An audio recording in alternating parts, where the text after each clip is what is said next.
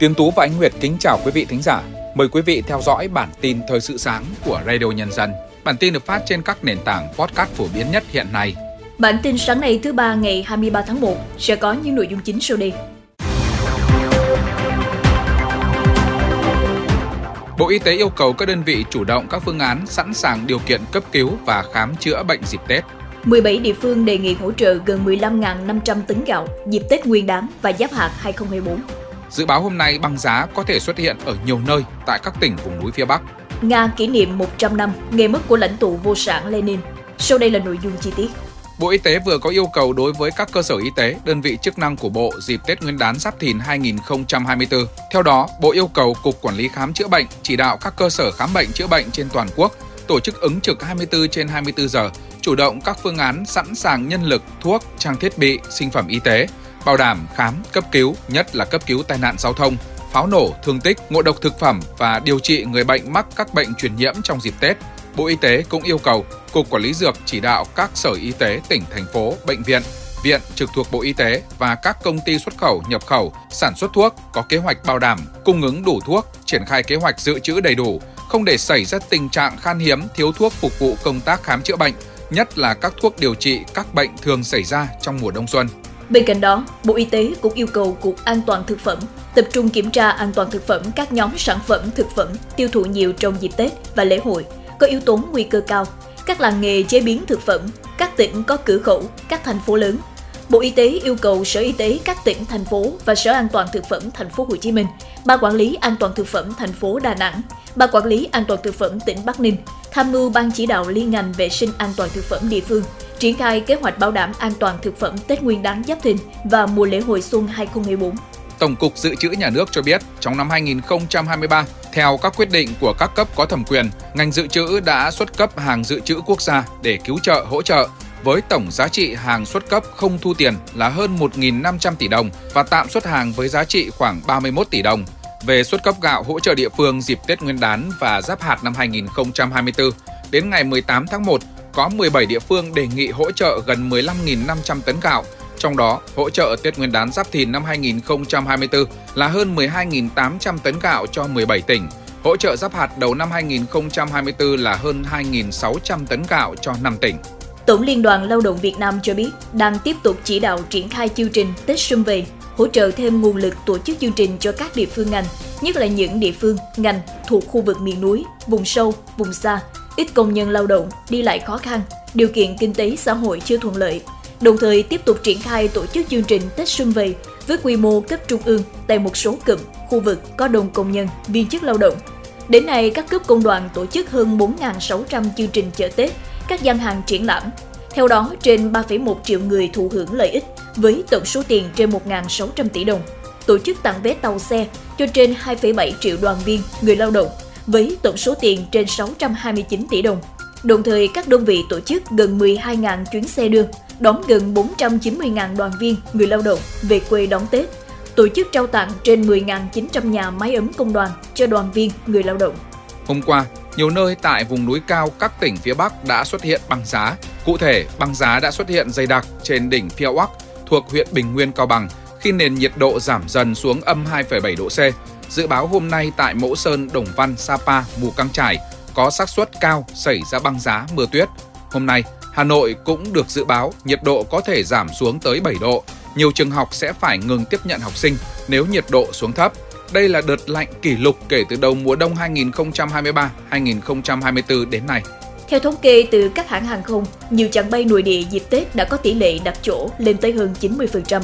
Thời điểm này, nhu cầu đặt mua vé máy bay Tết tăng cao, khiến nhiều chặng chỉ còn các khung giờ bay đêm hoặc vé hạng thương gia với mức giá cao gấp nhiều lần, thậm chí một số chặng gần như cháy vé. Dù các hãng bay công bố đã bổ sung thêm máy bay, tăng chuyến, nhưng tình trạng giá vé máy bay nêu cao, khan hiếm vẫn xảy ra trong Tết. Hiện Cục Hàng không đang yêu cầu các hãng bay xây dựng kế hoạch tăng chuyến, đồng thời bố trí giờ bay đêm và giảm đến mức thấp nhất việc chậm chuyến, hủy chuyến trong giai đoạn cao điểm Tết Nguyên đán sắp tới. Tiếp theo là các tin tức thời sự quốc tế. Ngày 21 tháng 1, các đảng viên Đảng Cộng sản Nga đã tập trung tại lăng Lenin trên Quảng Trường Đỏ ở thủ đô Moscow để tưởng nhớ vị lãnh đạo đầu tiên của Liên Xô, người đã qua đời vào ngày 21 tháng 1 năm 1924, cách đây đúng một thế kỷ. Tổng bí thư Đảng Cộng sản Nga, ông Gennady Zyuganov nhấn mạnh Lenin đã sang thế giới bên kia, nhưng người vẫn sống mãi với nhân loại trên trái đất, nơi lần đầu tiên người nỗ lực xây dựng một thế giới mà ở đó lao động làm chủ chứ không phải tư bản thống trị.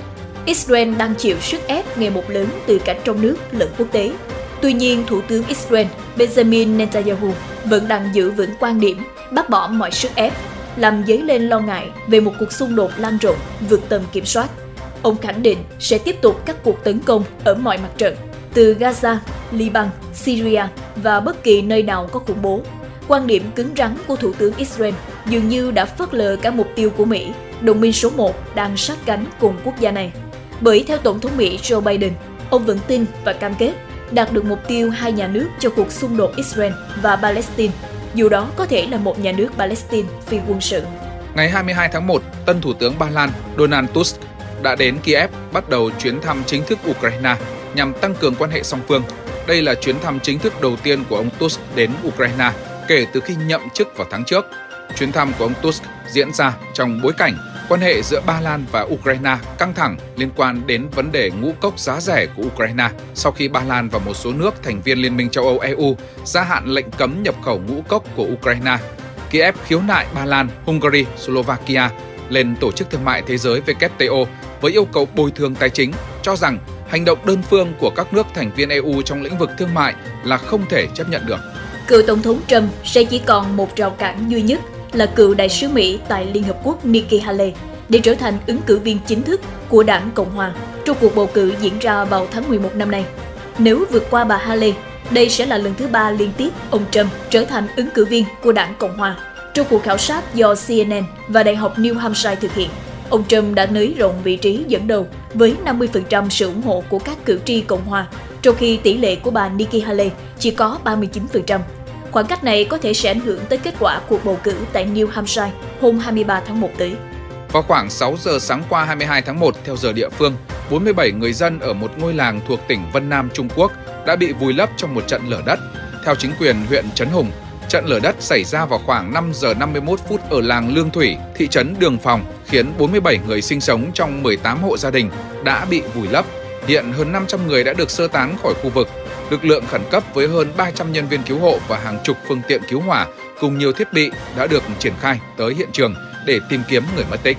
Tối 21 tháng 1 theo giờ địa phương, Tổng thư ký Liên Hợp Quốc Antonio Guterres đã lên án vụ tấn công vào Cộng hòa Nhân dân Donetsk tự xưng, nhưng từ chối đổ lỗi cho bất kỳ bên nào gây ra vụ pháo kích khiến ít nhất 27 dân thường thiệt mạng và hơn 20 người bị thương, trong đó có một số trẻ em. Bộ Ngoại giao Nga cáo buộc phía Ukraine một lần nữa thực hiện hành động khủng bố giả mang chống lại dân thường Nga, đồng thời cho biết Ủy ban điều tra Nga đã mở một cuộc điều tra và tất cả những người liên quan và chịu trách nhiệm về vụ này, cũng như các cuộc tấn công khủng bố khác sẽ phải chịu hình phạt không thể tránh khỏi. Donetsk là một trong bốn khu vực của Ukraine mà Nga tuyên bố công nhận là lãnh thổ của nước này sau một cuộc trưng cầu ý dân về việc sáp nhập. Khu vực này do lực lượng Nga kiểm soát một phần và hiện nằm trên tuyến đầu của cuộc chiến phía đông Ukraine. Tiếp theo là các tin tức thể thao sáng. Theo tờ Sky Sport của Đức, mặc dù vừa bị từ chối lời đề nghị hỏi mượn Kylian Chipia, Bayern Munich vẫn chưa từ bỏ thương vụ này. Hùng Xám vẫn đang đàm phán với Trích Tròe về một hợp đồng cho mượn. Tuy nhiên, Newcastle muốn bán đứt hậu vệ người Anh với giá từ 13 đến 14 triệu euro. Theo Fabrizio Romano, Man U đang muốn chấm dứt hợp đồng với Casemiro, người đã suy giảm phong độ rõ rệt ở mùa này Tiền vệ người Brazil còn hợp đồng đến mùa hè năm 2016, nên quỹ đỏ có thể phải trả anh đến 20 triệu bảng tiền đền bù hợp đồng. Theo Sun Sport, Anat đã gửi lời đề nghị trị giá 20 triệu bảng đến Tottenham để hỏi mua Emerson Royal. Tuy nhiên Spurs lập tức từ chối đề nghị này của đại diện Saudi Pro League. Theo Fabrizio Romano, tiền đạo Luca Romero đã bay đến Tây Ban Nha trong hôm qua để ký hợp đồng chính thức với Almeria Trước đó, câu lạc bộ La Liga đã đạt thỏa thuận mượn sau trẻ người Argentina từ AC Milan. Hợp đồng không bao gồm tùy chọn mua Đức. Theo Fabrizio Romano, trung vệ Sojuncu chỉ muốn về Thổ Nhĩ Kỳ thi đấu trong màu áo Fenerbahce, Atletico Madrid và Fenerbahce vẫn đang đàm phán về các chi tiết trong hợp đồng cho mượn. Vòng chung kết ASEAN Cup 2023 tính đến hôm nay đã xác định được đội thứ 5 đạt được tấm vé sớm dự vòng 1-8. Theo đó, Ả Rập Xê Út là cái tên mới nhất sớm đoạt vé dự vòng 1-8 ASEAN Cup 2023 sau hai lượt trận. Ngoài Ả Rập Xê Út, bốn đội bóng khác đã giành được vé sớm gồm Qatar, bảng A, Australia, bảng B, Iran, bảng C và Iraq, bảng D. Giữa bộn bề công việc Giữa những áp lực của cuộc sống Đôi khi chúng ta bỏ lỡ những dòng thông tin hữu ích trong ngày. Hãy để Radio Nhân dân giúp bạn tiếp cận với những thông tin để mỗi phút chúng ta không bỏ qua bất cứ một thông tin quý giá nào. Bật Radio Nhân dân vào mỗi buổi sáng và chiều trên các nền tảng số hiện đại nhất để cập nhật những tin tức chính xác và hữu ích. Radio Nhân dân, đồng hành cùng bạn, dù bạn ở đâu. Phần cuối bản tin sáng nay là thông tin về tình hình thời tiết. Xin mời biên tập viên Ánh Nguyệt. Cảm ơn biên tập viên Tiến Tú. Thưa quý thính giả, đêm qua và sáng sớm nay, nền nhiệt toàn miền Bắc tiếp tục giảm thấp. Ở khu vực vùng núi phía Bắc, nhiều nơi nhiệt độ đã xuống dưới 5 độ. Khu vực Trung Du và vùng Đồng bằng, nhiệt độ hiện tại ngoài trời cũng đang thấp dưới 10 độ. Với mức nhiệt như vậy, ngày hôm nay miền Bắc vẫn xảy ra tình trạng rét hại trên diện rộng và dự báo đợt rét này lại còn kéo dài liên tục đến ngày 25 tháng 1. Còn rét đậm thì phải kéo dài đến hết tuần. Rét buốt, nhiệt độ hạ thấp cũng đang là trạng thái hiện tại ở Thanh Hóa, Nghệ An và Hà Tĩnh. Với mức nhiệt độ ngoài trời lúc này của ba tỉnh phía Bắc của miền Trung chỉ từ 9 đến 12 độ. Khu vực từ Quảng Bình đến Thừa Thiên Huế là 16 đến 18 độ, trời rét. Vùng từ Đà Nẵng đến Quảng Ngãi, nhiệt độ cao từ 20 đến 24 độ, trời cũng chuyển rét từ trưa và chiều nay. Trong khi khu vực các tỉnh thành phố từ Bình Định đến Bình Thuận nắng gián đoạn, nhiệt độ cao từ 25 đến 29 độ, trời chuyển lạnh. Tây Nguyên và Nam Bộ vẫn đón ngày mới với thời tiết nắng ráo. Nền nhiệt cao nhất trong ngày hôm nay ở Tây Nguyên tiếp tục duy trì trong khoảng từ 28 đến 31 độ. Còn ở Nam Bộ, nhiệt độ là 30 đến 33 độ, có nơi cao hơn, trời nóng nhẹ về trưa và chiều. Những thông tin thời tiết vừa rồi đã kết thúc bản tin thời sự sáng của Radio Nhân dân. Kính chào tạm biệt và hẹn gặp lại trong các bản tin tiếp theo.